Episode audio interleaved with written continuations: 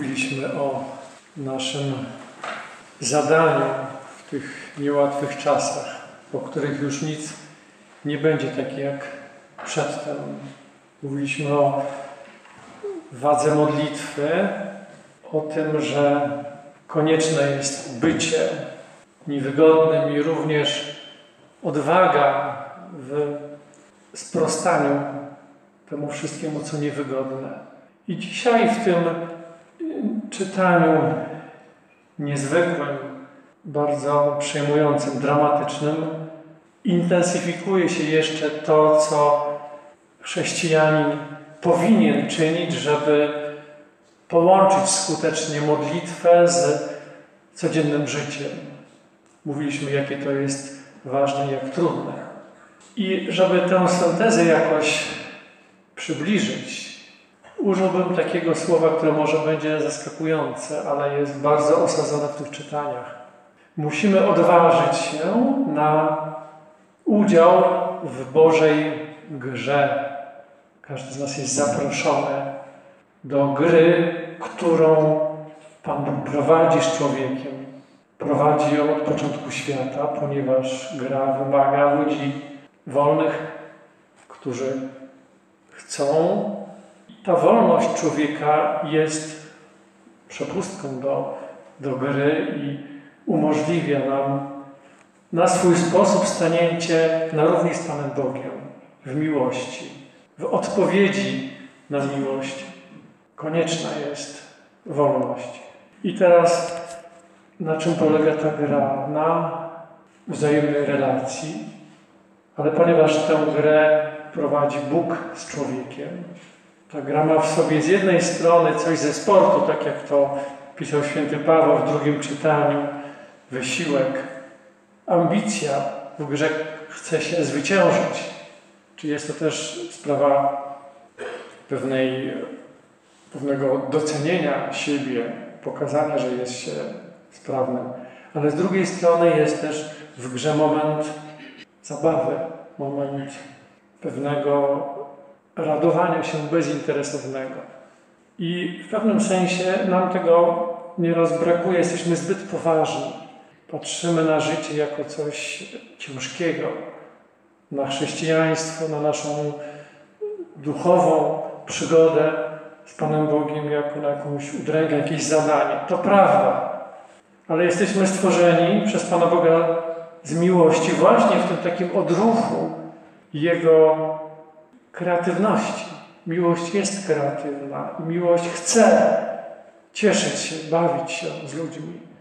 I to jest ciekawe, że w ubiegłym stuleciu teologowie zaczęli w ten sposób patrzeć na, na religię, na sprawę Boga, że nie jest to jakiś kontrakt albo jakiś dramat, chociaż w pewnym sensie gra też ma wymiary, może mieć wymiary dramatyczne, wystarczy spojrzeć, wspomnieć mecze piłkarskie czy inne zawody. Ale chcieli pokazać, że jest w tym coś pięknego, coś, co tak naprawdę jest bardzo szlachetne i jest czymś, za czym warto pójść.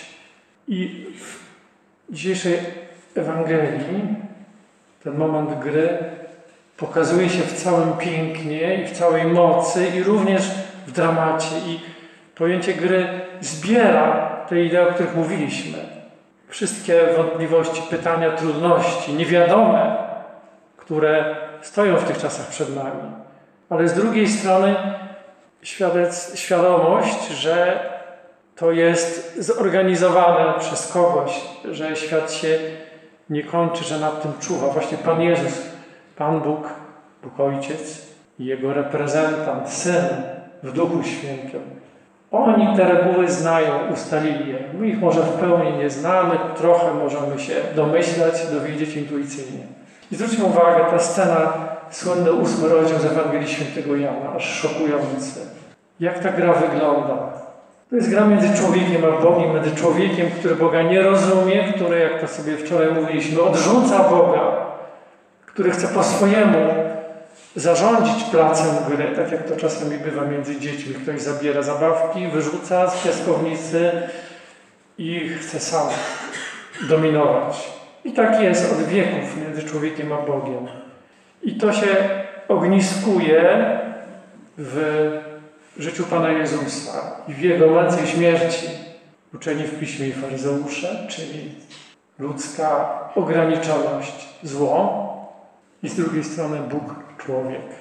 I mamy w tej scenie ten konflikt bardzo wyraźny, ale popatrzmy, jak on zostaje rozegrany przez Pana Jezusa. To jest mistrzostwo i to jest świetna lekcja dla nas wszystkich.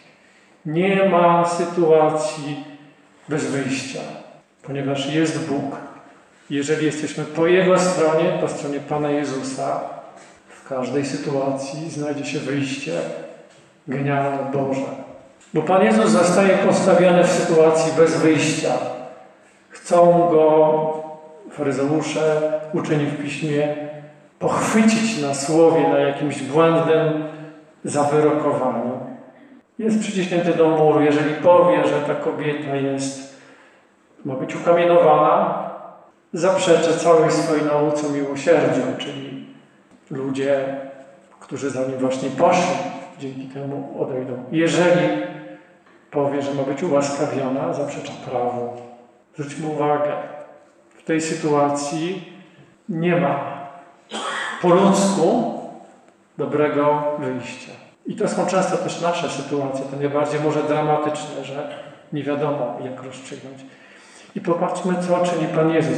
Oczywiście jeszcze warto dowiedzieć, do, dodać, trzeba dodać, że w tej grze jest też człowiek osądzony, niewygodny, może nawet wykorzystany, kto wie, może i wykorzystany przez tych oskarżycieli, ta kobieta, której imienia nie znamy i która zostaje osaczona. Ona nie ma nic do powiedzenia. I popatrzmy, to też są często nasze sytuacje. Jeżeli nam się wydaje, że nie ma wyjścia. Mówiliśmy o tym, jak ważne jest powierzyć się Panu Bogu. Tu mamy przykład człowieka osądzonego, odrzuconego, który zostaje sam na sam z jednej strony z oskarżycielami, ale pojawia się Pan Jezus, który może obronić. Ona nie wiedziała, co się stanie. Zapewne była za, zaszokowana, przerażona, przygotowana na najgorsze. I popatrzmy, co robi Pan Jezus. I to jest, to jest właśnie ta Jego gra. Razem łączy w niej mądrość, roztropność, wielką też znajomość ludzkiego serca. W tym Jego, w tym jego uczestnictwie w grze była zarówno boskość, jak i ludzkość. I to jest ta nasza wielka radość, że mamy orędownika, który nie jest tylko człowiekiem. I stąd ważny ten moment modlitwy. Im bardziej się przybliżymy do Pana Jezusa, im więcej w nas Jego boskości, Jego mądrości, Jego łaski, tym łatwiej nam będzie w tych sytuacjach znaleźć rozwiązanie. Popatrzmy, co Pan Jezus robi. Zaskakuje wszystkich. Nic nie mówi, aranżuje sytuację. Nachyliwszy się, pisał palcem po ziemi. Nie wiemy, co pisał, różne są tradycje. Jedna z nich mówi, że wypisywał imiona kochanek tych uczonych w piśmie faryzeuszy albo ich grzechy. To nie jest istotne. Ważny jest ten moment, że zatrzymuje to całe napięcie i pomału bierze inicjatywę. I to też jest właśnie w naszych takich sytuacjach trudnych, bez wyjścia, strasznie ważne. Nie od razu, nie od razu odkrzyknijmy, nie od razu oddajmy pięknym za nadobne.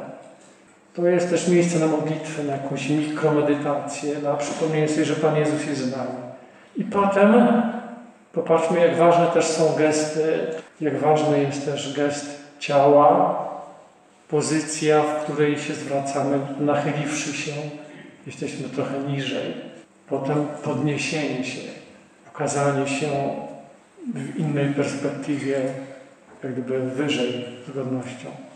I słowa, które Pan Jezus wypowiada, to jest właśnie no coś genialnego. Zupełna zmiana perspektywy.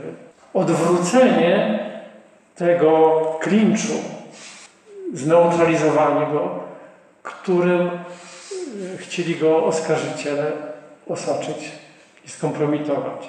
To jest też miara naszej roztropności, naszej mądrości. Umieć znaleźć takie trzecie wyjście, którego nasz przeciwnik, agresor nie potrafi zanegować. To jest możliwe, jeżeli mamy wiele w sobie mądrości, cierpliwości, wnikliwości, jeżeli mamy w sobie iskrę Bożą. Ludzie, którzy się zajmują negocjacjami, polityką, rozwiązywaniem konfliktów, dobrze o tym wiedzą. I teraz to pytanie, popatrzmy. Kto z was jest bez grzechu? Niech pierwszy rzuci na nią kamień. To jest ta nowa perspektywa, która angażuje tych oskarżycieli w grę. W pewnym sensie Pan Jezus modyfikuje zasady w czasie gry, które normalnie nie powinny mieć miejsca, ale gra na takim wysokim poziomie emocji. Różne, wiemy, negocjacje, różne konflikty. Tylko tak można rozwiązać. I w tym momencie popatrzmy też znowu. Cała reżyseria Pana Jezusa powtórnie nachyla się i pisze na ziemi. Gra ciała. I też stworzenie takiego klimatu. Nie boi się tego napięcia, ale nim jeszcze w pewnym sensie steruje. Powiększa. Oni nie wiedzą, o co chodzi, bo się zachowuje dziwnie, na tym trochę zyskuje, ale zarazem też udaje mu się kierować sytuację na inne tory i osiąga efekt.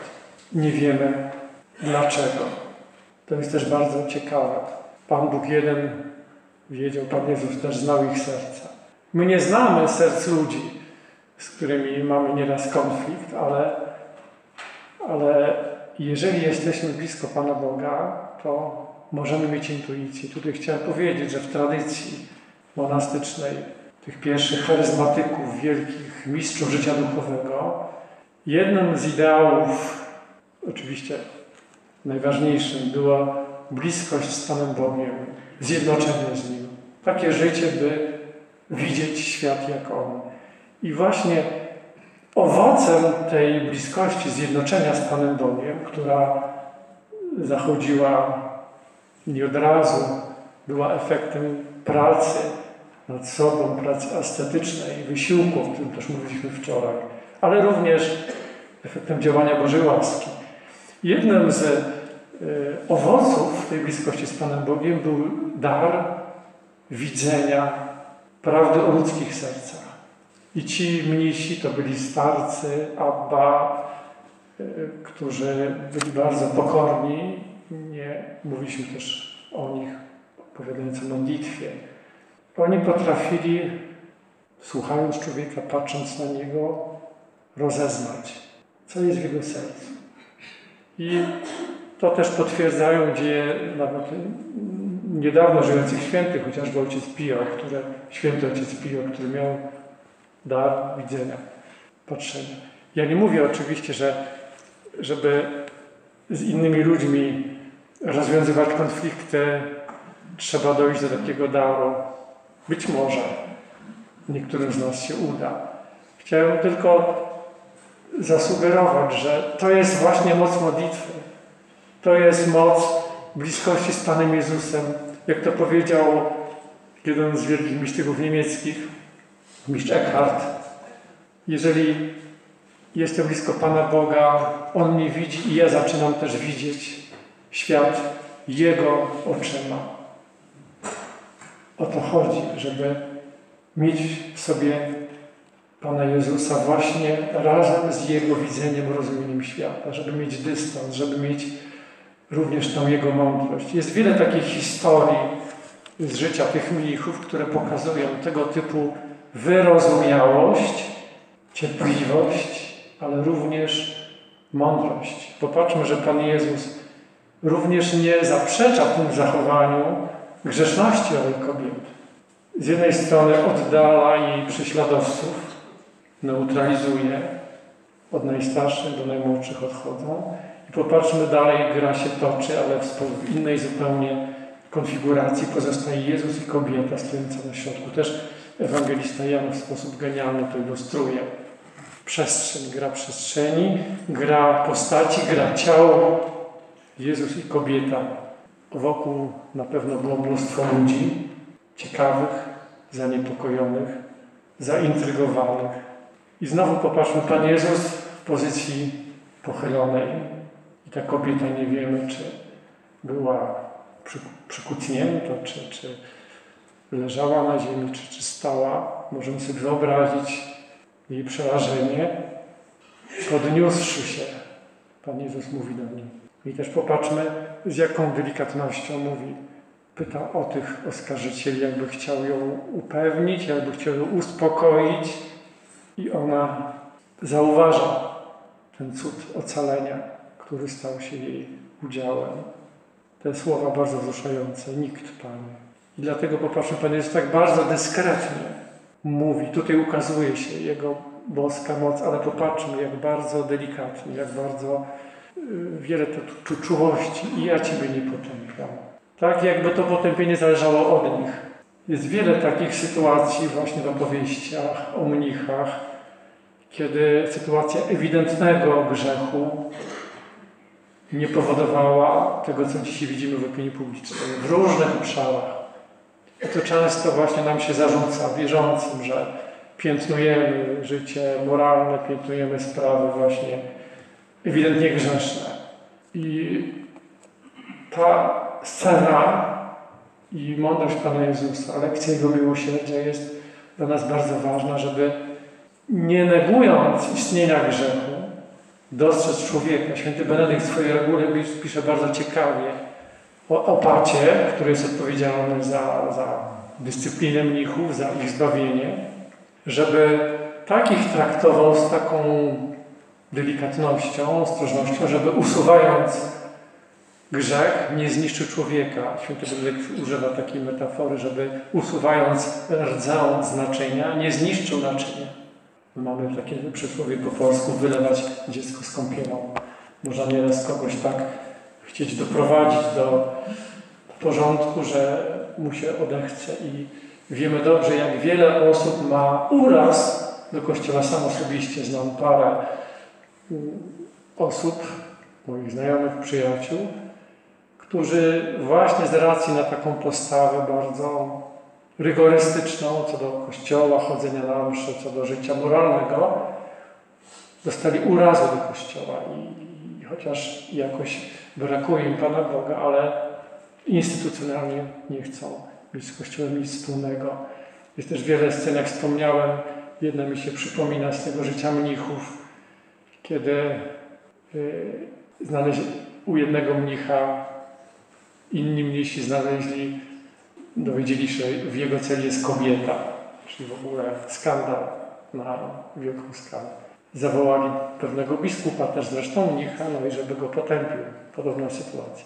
I ten biskup wszedł do tej celi, zorientował się, gdzie jest ukryta ta kobieta, w pewnej beczce, tam ją wsadził ten mnich, więc siadł sobie na tej beczce i mówi do tych innych, szukajcie, szukajcie. Oni szukali, nie znaleźli.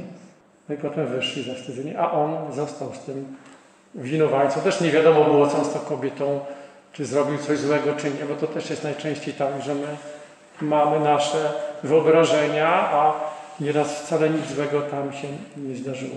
I on, ten biskup, mówi do tego, no, bracie, uważaj na siebie, tylko tyle. Ani potępienia, ani żadnej właśnie jakiejś kary. Dosłownie niezwykłe lekcje, których nam dzisiaj bardzo potrzeba.